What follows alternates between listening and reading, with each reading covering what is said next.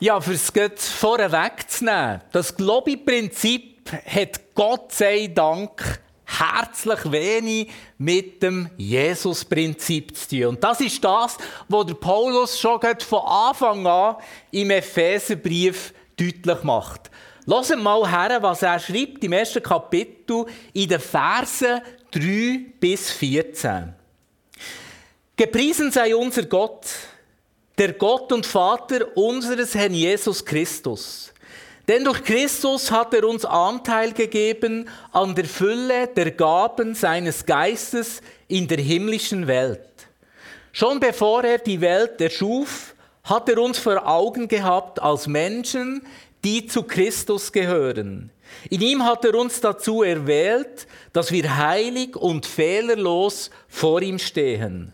Aus Liebe hat er uns dazu bestimmt, seine Söhne und Töchter zu werden. Durch Jesus Christus und im Blick auf ihn. Das war sein Wille und so gefiel es ihm, damit der Lobpreis seiner Herrlichkeit erklingt. Der Lobpreis der Gnade, die er uns erwiesen hat durch Jesus Christus, seinen geliebten Sohn. Durch dessen Blut sind wir erlöst. Unsere ganze Schuld ist uns vergeben.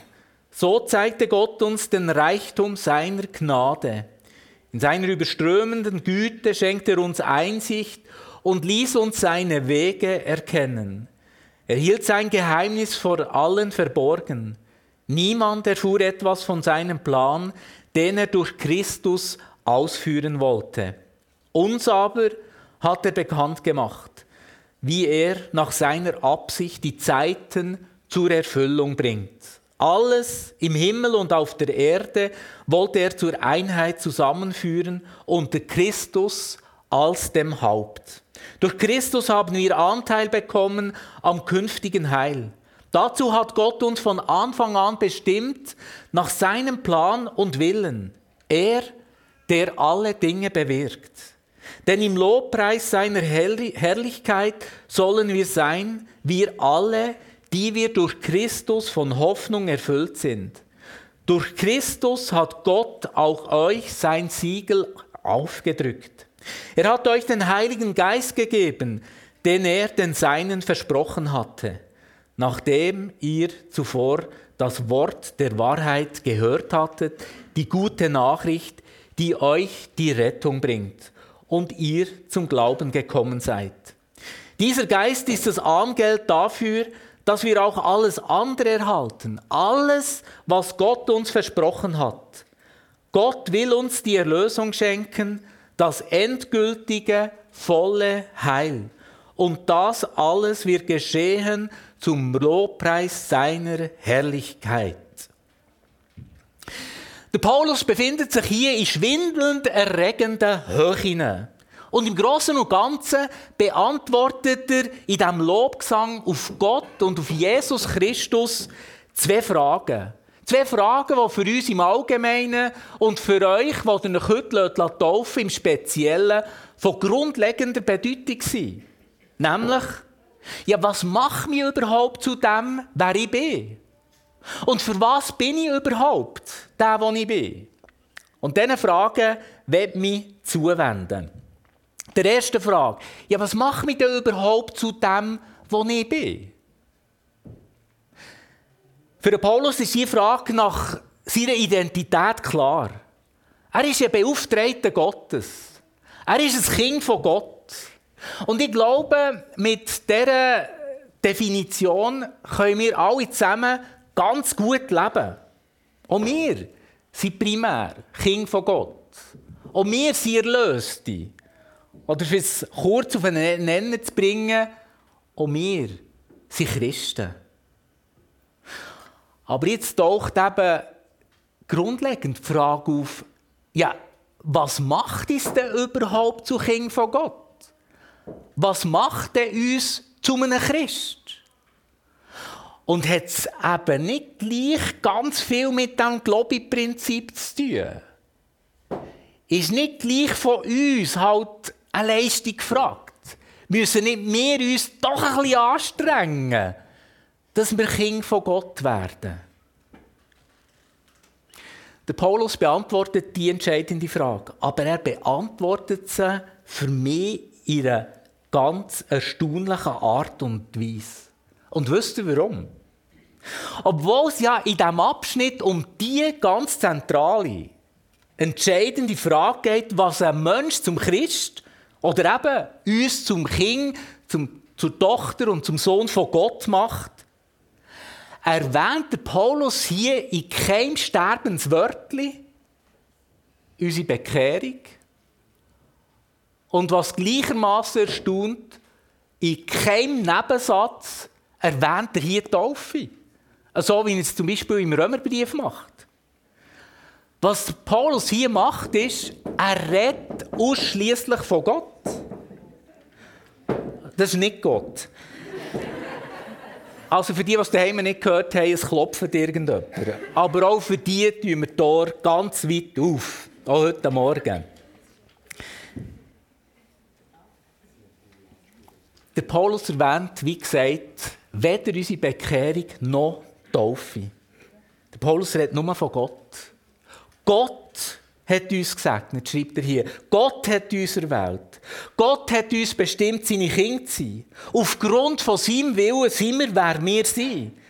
Gott hat uns unsere Identität geschenkt. Gott hat, Gott hat und noch einmal Gott hat. Das zieht sich durch den ganzen Abschnitt durch. Und ich finde, das ist extrem überraschend. Aber gleichzeitig ist es auch unglaublich befreiend. Ganz tiefst sind wir, wer wir sind, nicht, weil wir uns dafür entschieden haben. Nicht, weil wir den entscheidenden Brief geschrieben haben und abgeschickt haben. Nicht, weil wir Bestnoten erbracht haben. Oder weil wir einfach schon eine super Leistung gebracht haben, sind wir, wer wir sind. Wir haben uns nicht für Gott entschieden, sondern Gott hat sich für uns entschieden. Warum? Weil Gott uns bei sich haben will. Und so ruht unsere Identität als erlöster Mensch, als Kind von Gott, letztlich nicht auf unserer Entscheidung, sondern schlicht und ergreifend, weil es der Wunsch von Gott ist. Weil es der Wille von Gott ist. Weil die Initiative eben nicht wie beim Globi-Prinzip von uns ausgeht, sondern von Gott ausgeht. Und all die Verben, die der Paulus in diesem Abschnitt braucht, die sprechen nicht etwa von einer Vorherbestimmung, in dem Sinn, dass der Mensch willenlos ist und die einen sind halt vorherbestimmt, Kind von Gott zu werden und die anderen sind buchstäblich dazu verdammt, gottlos zu bleiben. Nein, in all diesen Versen drückt der Paulus aus, dass die ganze Initiative von Gott ausgeht. Es ist seine Idee. Es ist sein Wunsch. Es ist sein Verdienst. Es ist sein Ziel und seine Absicht, dass wir seine Kinder dürfen sein. Was wir machen, ist nichts anderes, als dass wir darauf reagieren. Wir reagieren auf seine Szene, uns mit dem oder er sich mit uns zu versöhnen. Wir lassen uns von ihm beschenken. Wir lassen Gott sozusagen in uns her. Und offensichtlich reagiert ihr auf das Beschenktsein von Gott, indem dass ihr euch eben heute taufen lässt. Eure Taufe ist ein Ausdruck davon, dass ihr euch von Gott beschenken lasst.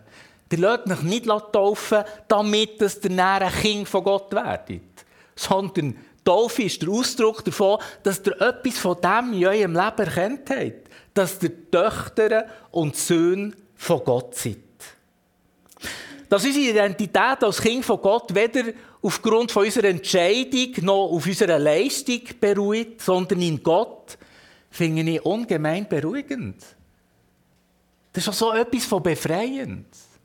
Ich muss mich nicht andauernd beweisen. Ich muss nicht andauernd Leistungen bringen und damit ausdrücken, wer ich bin. Oder wer ich gerne sein will. Sondern ich kann einfach als Befreiter, als Beschenkter leben. Ich weiss, Gott will mich. Ich habe mich ihm nicht aufgedrängt. Er nimmt mich auch nicht einfach mal vorübergehend auf Bewährung an. Es ist auch nicht so wie im Job, wo zuerst mal eine Probezeit ist. Oder? Und vielleicht klappt es dann im besten Fall und im schlechtesten Fall, hey, nu, ist halt nichts mehr als Mühe und Arbeit und dann kommt das Arbeitsverhältnis zu einem Ende. Bei Gott ist es total anders. Er hat seit jeher, seit Anbeginn, schon bereits bevor wir überhaupt da waren, uns dazu bestimmt und alles daran gesetzt, dass wir seine Kinder sein können. Sein ganzes Wirken und sein ganzes Tun hat nur das zum Ziel. Es ist sein innigster Wunsch. Es ist seine Herzensabsicht, sein Sagen in meinem und in unserem Leben, in deinem Leben wirksam zu werden. Also Gott macht uns zu seinen Kindern losgelöst von unserem Tun und von unseren Anstrengungen. Nicht das Globi-Prinzip macht uns zu einem Kind von Gott, sondern Gott, wo er dich und mich bei sich hat. Ich gehöre zu ihm, nicht weil ich mich für ihn entschieden habe, sondern weil er sich schon längstens für jedes von uns entschieden hat. Wir lassen uns einfach von Gott umarmen. Und wenn ihr euch heute taufen lasst, lasst ihr euch ganz persönlich von Gott umarmen. Aber hier bleibt der Paulus jetzt nicht stehen, sondern er geht einen Schritt, einen Schritt weiter und kommt und beantwortet die nächste Frage. Ja, für was bin ich eigentlich der, wo ich bin? Oder anders gefragt, für was lebe ich denn überhaupt als Kind von Gott? Ist das einfach selbstgenügsam? Jetzt bin ich ein Kind von Gott und fertig. Nein, jetzt sind wir eben gefragt. Während es für Paulus keine Frage ist, dass wir Menschen von Gott zu dem gemacht werden, wer wir sind, sind wir jetzt gefragt. Wir sind gefragt, etwas aus dem zu machen, was uns geschenkt ist worden, was uns anvertraut ist worden. Und der Paulus drückt das in zwei Begriffen aus. Er schreibt hier und sagt hier, wir sind erwählt, und das klingt jetzt ein bisschen wahnsinnig geistlich, um heilig und fehlerlos oder untadelig vor Gott zu leben. Und wir leben zum Lob von seiner herrlichen Gnade. Klingt ein bisschen sperrig, gebe ich zu. Aber er kommt eigentlich schlicht und ergreifend auf die Nachfolge zu reden. Und die, die das nicht mehr verstehen, die verstehen immerhin, was Follower sind. Jesus-Follower, um das geht es. Das spricht er hier an. Unser ganzes Leben soll seine Erfüllung und Vollendung da drinnen finden, in dem, dass eben quasi zu einem Worship-Song, zu einem Lobgesang für Gott wird. Und weil der heilige Gott uns ganz persönlich zu seinen Kindern macht, ist es für Paulus auch klar, dass auch wir entsprechend wie der heilige Gott auch heilig sollen sein. Oder in einem Satz ausdrückt, sagt hier der Paulus, was ja schon, schon immer wieder auch in anderen Zusammenhängen sagt, lebt gemäss eurer Berufung. Berufung. Lebt entsprechend dem, zu dem, was Gott euch gemacht hat. Und wo Gott uns eben heilig gemacht hat, soll auch wir heilig leben.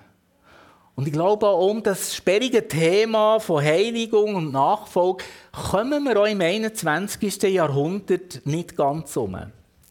Und währenddem der Paulus sich ja in diesem Abschnitt wirklich schwindelnd erregende Höhe bewegt, wenn er über unsere Identität als Christen redet, wenn er davor schreibt, was Gott für uns alles tut, dann wird er gleichzeitig auch deutlich und direkt, wenn es um unseren Lebenswandel als Christen geht. Wir werden dann weiter hinger im Brief, im Verlauf dieser Serie noch darauf zu sprechen kommen. Und ich werde einfach einen Punkt herausstreichen, warum Gott uns erlöst hat. Und der Paulus hier auch betont. Im Vers 10 schreibt der Paulus, dass Gott in und auch durch Christus das ganze All, der ganze Kosmos, alles, was im Himmel und auf dieser Erde ist, wieder vereinigen. Wieder zusammenführen. Und es ist offensichtlich, dass in dieser Schöpfung ganz vieles gespalten ist, trennt ist, aus dem Lot geraten ist. Aber da kommt der Gemeinde eine ganz entscheidende Rolle. Wird er zugeschrieben. In dem, dass Gemeinde, in dem, dass wir Christus als das Haupt, als der Leiter, als der Orientierungspunkt von allem empfehlen, verwirklicht Gott seinen Plan von der, von der Zusammenführung. Die Schöpfung ist gespalten. Ich glaube, das erleben wir tagtäglich. Und der Mensch, manchmal auch ich, in meinem eigenen Leben, bin ich gespalten. Und darum macht es Gott zu seinen Kindern. Damit die Spaltung, das, was trennt ist, in der Schöpfung kann wiederhergestellt werden. Und eines Tages die ganze Welt erlöst wird, so dass Himmel und Erde ineinander verschmelzen. Das ist die Vision von Gott. Und darum reden wir ja immer wieder mehr Himmel auf Erden. Aber da geht es noch weiter, als ein bisschen mehr Himmel auf Erden. Da geht es darum, dass das, was im Himmel schon existent ist, eine Vereinigung, auch hier auf dieser Erde uneingeschränkt genauso auch der Fall ist. Und ich glaube, damit ist auch schon die Stossrichtung von unserem Leben, für unsere Heiligung, von unserer Nachfolge und von unserem Dienst angegeben, mitzuhelfen, zusammenzuführen und zu vereinen, was gespalten ist. Gott nachfolgen heisst nichts anderes, als ihm in seinem Werk von der Versöhnung und von der Zusammenführung nachzufolgen, dass das, was gespalten ist und uneins ist in dieser Welt, aber auch zum Teil in unserem eigenen Leben, kann versöhnt und zusammengeführt werden. Und ich glaube, wenn wir uns nur ein kleine Gedanken darüber machen, dann merken wir, dass noch ganz viel in uns und um uns herum getrennt ist und aus der Harmonie geraten ist. Ich merke es bei mir selber, wie schnell spalten Sachen ab. Gnade oder Heilung. Oder Gesetz, Liebe. Oder es gibt auch Lebensbereiche, wo nie oder wo wir schnell versucht sind, auszuklammern, zu verdrängen, wo es ins Dunkel erscheint. Oder auch in Beziehung zu anderen Menschen gibt es doch noch so viel Trennendes. Sozial. Und noch in viel größeren Dimensionen erleben wir es ja weltweit, global. Arm, reich. Ausländer, Inländer, Gesunde, Kranke.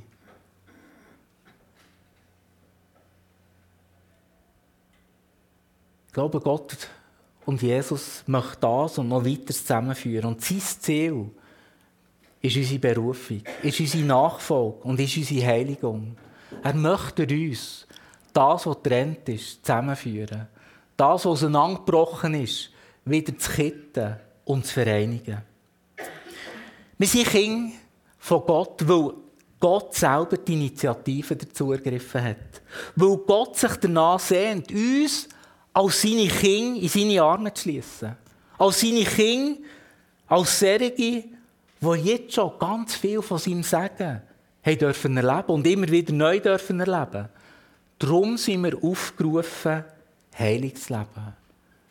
Also anders gesagt, so zu leben, dass unser ganzes Leben als Mensch, aber auch als Gemeinschaft, als Gemeinde, ein einziges Loblied auf die Grösse von Gott und auf Jesus Christus ist.